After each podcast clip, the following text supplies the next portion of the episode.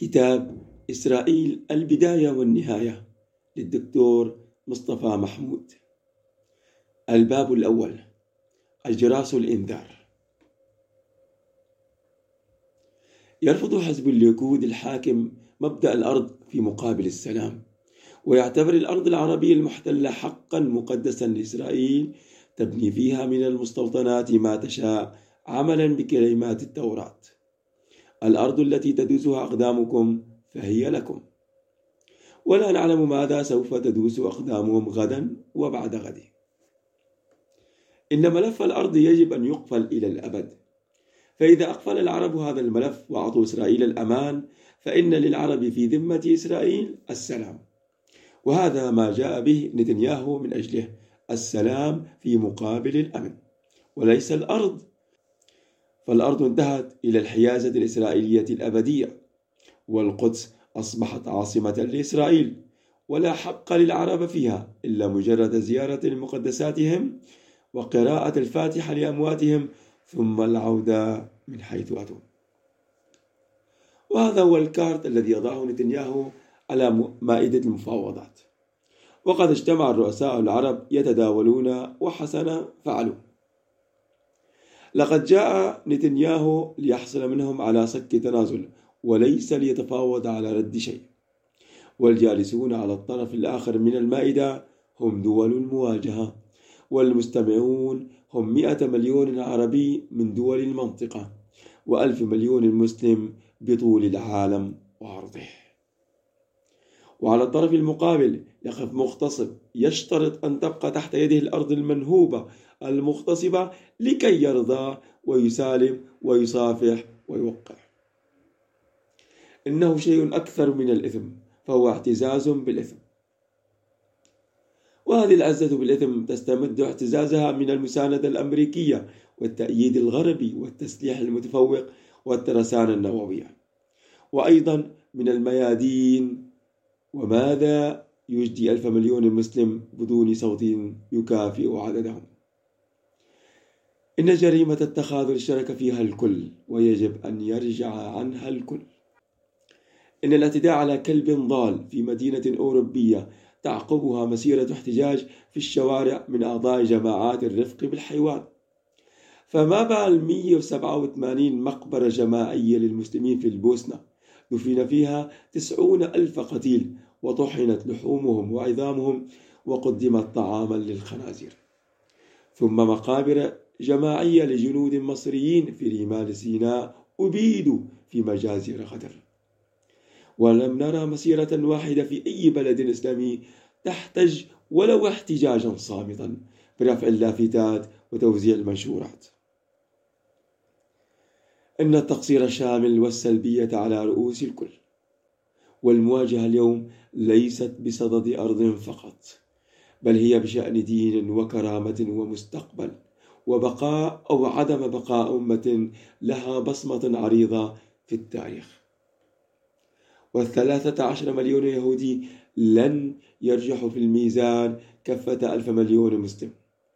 والترسانة النووية لن تصنع انتصارا لإسرائيل وهي لم تنجد روسيا حينما انهارت إن السلاح وحده لا يستطيع أن يصنع نصرا حضاريا وهل صنع التتار شيئا؟ وهم الذين انتصروا على المسلمين ثم دخلوا في الإسلام رغم انتصارهم. إن الحكاية أكبر مما يتصور الذين خططوا لها. إننا نقف على مشارف منعطف تاريخي خطير. إن الكارثة تهدد الكل. وما من دولة من دول المواجهة إلا وستصاب في أرضها واقتصادها وأبنائها واستقلالها إذا أخطأ أولو الأمر فيها حساباتهم. ومنذ سنوات حين تجمع العرب مع دول العالم لضرب العراق في حرب الخليج قلنا لهم ساعتها إنكم تضربون العراق بأيد أمريكية وسوف يكون النصر داميا لنفوس الجميع. وسوف يكره كل واحد نفسه وأخاه وسوف تفتح جراح عربية لا تندمل. وسوف تستنزف الثروات العربية بدون جدوى. وسوف يستبقي الأمريكان صدام حسين لاستعماله للتهديد والابتزاز كلما حلا لهم وكلما احتاجوا إلى رشفة أخرى من المال العربي وقد حدث كل هذا وأكثر. لقد كانت مكيدة محكمة شربناها جميعا وجاءت القواعد العسكرية الأمريكية لتحتل سواحل الخليج والجزيرة العربية تحت شعار معلن هو حماية بترول العرب من أجل العرب. وبدأ الكل يدفع فواتير الاحتلال الجديد ونفقات الجنود الأمريكان بالدولار وبالبترول المرهون تحت الأرض إلى ما شاء الله. ونزلت بعض الميزانيات العربية إلى ما تحت الصفر والحسابات الدائنة أصبحت مدينة والجيوب الملآنة غدت خاوية. وأسدل الستار على الفصل الأول من المأساة. واليوم يرتفع الستار عن الفصل الثاني من المكيدة الأمريكية والابتزاز الغربي ليضغط الدائنون الكبار على دول المنطقة الجريحة التي تنزف دما واقتصادا ليقبلوا الأفعال الإسرائيلية في الحضن العربي. ويفسح لها مكانا في أرضهم واقتصادهم ولقمة عيشهم ويوقع على سلام إسرائيلي بشروط إسرائيلية. وذلك من أجل أن تتدفق الأرض لبنا وعسلا ويعم الرخاء على الجميع. واللبن والعسل والرخاء الموعود والجنة الإسرائيلية هي موضوع الفصل الثالث والختامي من المأساة. حينما تفتح إسرائيل نيران ترسانتها العسكرية في مشهد العشاء الأخير الذي يعود فيه يهوذا لينتقم من أولاد العم فيما يسمونه في الكتب القديمة معركة هرمجدون. وهي ليست سوى الصليبية الثانية التي يحلم بها الغرب ليضع بها النهاية الخاتمة للإسلام وأهله وتلك أحلامهم. وقد تحقق منها الفصل الأول بحذافير وارتفع الستار عن الفصل الثاني واجتمع العرب ليتداولوا رغم أن صوت الجزائر ارتفع قويا يحذر بأن العرب قادرون على الرد على أي خروج إسرائيلي على القرارات الدولية ورغم أن تونس طالبت بأن يكون التطبيع مشروطا بالتزام إسرائيل باتفاقيات السلام إلا أن الإجماع العربي اختار طريق الاعتدال وآثر ألا يلوح بردود الفعل واكتفى بالتأكيد على أن الصيغة الوحيدة المقبولة هي مقررات مدريد. الأرض مقابل السلام وشدد على ضرورة الانسحاب من الجولان والقدس الشرقية وضمان حق تقرير المصير وقيام الدولة الفلسطينية المستقلة. وأضاف ضرورة انضمام إسرائيل إلى معاهدة عدم انتشار الأسلحة النووية. ودعوة تركيا إلى إعادة النظر في اتفاقها العسكري مع إسرائيل وأمسك عن الردود العربية في حالة عدم تحقق شيء من هذا. ولا شك أن الاجتماعات المغلقة تناولت هذا الاحتمال ولكن البيان المعلن آثر الملاينة والموادعة وفضل أن يبدأ بحسن الظن. ورغم أننا لا نرى ما يساعد على حسن الظن في حاضر إسرائيل ولا ماضيها ولا نلمس في تصريحات نتنياهو ثقب ضوء إلا أن كسب الوقت من حسن الفطن والبدء بابتسامة عريضة ربما كان أكثر دبلوماسية ونعلم واثقين أنهم لن يرضوا ولن يستريحوا لما جرى في هذا اللقاء العربي. والعجرفة والجلافة واضحة في تعليقات نتنياهو. وليفي على ما أذيع من قرارات هذه القمة. ولن تنسحب إسرائيل من الجولان ولن تنسحب من القدس الشرقية ولن تتنازل عن شبر أرض ولن تفك ترسانتها النووية ولن تقلع عن تحالفاتها العسكرية. وسوف تمضي في تكديس السلاح والمستوطنات ما دام معها الظهير الأمريكي والتأييد الغربي. فهل كسبنا من هذا اللقاء العربي شيئا؟ نعم كسبنا مزيدا من الوقت وضما للصفوف ولقاء مباشرا مع كل الأطراف ومكاشفة بالأزمة المشتركة وجلسة حميمة طالما انتظرناها ومواقف حاسمة واضحة لا لبس فيها ويعلم كل الأخوة العرب الآن أنهم على شفا حفرة وأن المضي في السلبية وإغماض العين هو الانتحار الجمعي لهم جميعا وسوف يكون هذا الاجتماع مقدمة مفيدة جدا لما سوف يأتي بعده. وإذا استمرت العجرفة والجلافة والرفض الإسرائيلي للأيدي العربية الممدودة وسوف تستمر. فهم لا يريدون سلامة بل استسلامة فسوف تكون القمة العربية القادمة خطوة أوسع نحو الردع. سوف يكون هناك اتحاد عربي لدول المواجهة وصندوق للدفاع يدعمه كل العرب وكل الدول الإسلامية بالمال والسلاح وإيقافا للتطبيع وعودة إلى المقاطعة. ونحن لا نريد أن نحارب أحدا ولكننا نريد أن ندافع عن أنفسنا ونحمي ديارنا من هذا التهديد المزروع في أراضينا. ارفعوا الأيدي الإسرائيلية عن الأرض المصرية. جاء الوقت الذي نتخلص فيه من هذا التطوير المفسد لمحاصيلنا وأرضنا المصرية وقد سبق أن تكلمنا كثيرا عن التدهور النوعي في محاصيلنا بسبب إدخال الخبرة الإسرائيلية في كل قيراط من أراضينا والنتيجة هي تلك الفاكهة بلا طعم التي تملأ الأسواق. الفراولة الضخمة بطعم اللفت والخيار بطعم البلاستيك والطماطم بطعم الخيش والخوخ الأحمر الذي له مفعول الحقنة الشرجية والذي يصيب آكله بضربة إسهال لا يفيق منها. والعنب المتضخم بسبب الهرمونات والذي يفسد التوازن الهرموني في الجسم ويؤدي إلى أوخم العواقب.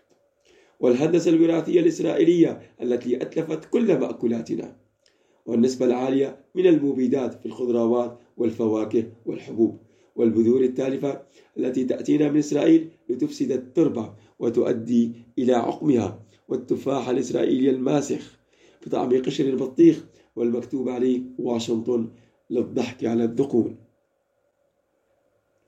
أين بحوثنا الزراعية الخاصة من كل هذا؟ ونستطيع ولا شك أن نستعين بخبرات أخرى وافتراض الدكتور يوسف والي بأن إسرائيل بلد صديق هو افتراض في حاجة إلى إثبات. لأن كل ما تفعله إسرائيل بالوطن العربي هو ما يفعله الأعداء الألداء وليس الأصدقاء. وهي تهددنا بترسانتها النووية فلسنا استثناء من سلوكها العدواني. ثم ثم حكاية البعثات المستمرة التي يرسلها الوزير يوسف والي إلى إسرائيل من شبابنا. وماذا يضمن لنا يا سيادة الوزير أن بعض هذا الشباب من ضعف النفوس سيعود مجندا ضد وطنه؟ إننا نتعامل بسذاجة مع عدو تاريخي له أطماع في بلدنا وعداواته تتأكد لنا في جميع المناسبات. وكيف يكون حسن الظن هو أسلوب التعامل مع من يضع الخنجر في ظهرك؟ وفوات المدفع النووي بين كتفيك. ولنقرأ ما تقوله منظمة الصهيونية العالمية عن مصر في مجلة كيفونيم أي التوجهات عدد فبراير 1982 الصفحات من 49 لل 59 إن مصر بصفتها القلب المركزي الفاعل في جسد الشرق الأوسط. نستطيع أن نقول إن هذا القلب قد مات وأن مصر مصيرها إلى التفتت وإلى التمزق بين المسلمين والأقباط. ويجب أن يكون هدفنا في التسعينات هو تقسيمها إلى دولة قبطية في الصعيد ودولة إسلامية في وجه البحر. وفي لبنان التي سوف تخرج, تخرج منهكة من الحرب الأهلية سيكون الأمر أسهل في تقسيمها بين الطوائف المتقاتلة إلى خمس محافظات شيعية وسنية ودروز وموارنة وكتائب وسوريا.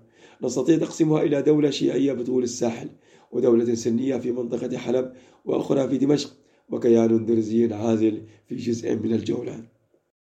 والعراق الغني بالبترول والغني بالمنازعات الداخلية ما سلا يقع فريسة الفتن إذا أحكمنا تخطيطنا لتفكيكه والقضاء عليه. هكذا يفكرون يا سيادة الوزير وهكذا يخططون لمصر وسوريا ولبنان والعراق.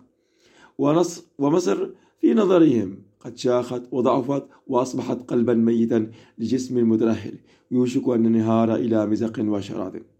فكيف نأتمن هؤلاء الناس على أرضنا؟ وكيف نشركهم في زراعتنا وقتلهم للكونت برنادوت سكرتير الأمم المتحدة بعد التقرير الذي قدمه في 16 سبتمبر 48 عن جرائم في فلسطين المحتلة فاغتالوه هو ومساعده الفرنسي سيرو.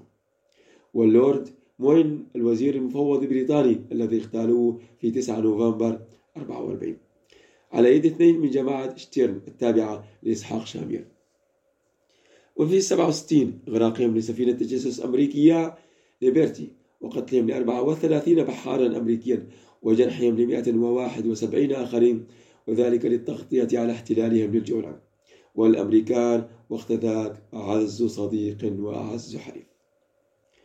وهذه أخلاقهم مع حلفائهم وهذا قدرهم بأحبائهم فكيف نأتمنهم على أرضنا وهم أعداؤنا هل تعلم يا سيادة الوزير ماذا يأتينا عبر الحدود المصرية الإسرائيلية؟ تأتينا المخدرات والدولارات المزيفة والجواسيس والجبان الجنسي هل تعلم كم عدد أفراد التمثيل الدبلوماسي الإسرائيلي؟ خمسة أضعاف التمثيل في دولة عربية جيش ومركز مخابرات وعش وعنكبوت. وكل شيء في هذه الدولة الإسرائيلية عنكبوتي وعدواني وموري. وكذبوا وكذبت مجلتهم كيفونيوم إننا قطعا لسنا ذلك القلب الميت الذي تصورته صحافتهم في الثمانينات من هذا العصر. إن ذلك القلب الميت قد هزم التتار ودحر الصليبيين وحطم خط بارليف. ونحن الأمة العربية ما زلنا مخزن الوقود في العالم رغم الاستنزاف الحاصل. ونحن رمز لحضارة إيمانية عريقة بين حضارات وثنية وعلمانية ومادية تملأ هذه الدنيا بضجيجها. ونحن رأس مال عملاق وإن كان مودعا في البنوك اليهودية. ولكننا نستطيع أن نسحب دولاراتنا ونستثمرها في مستقبلنا وأن نستطيع ونستطيع أن يكون لنا صندوق عربي للدفاع لنصنع أمننا ونبني دفاعاتنا.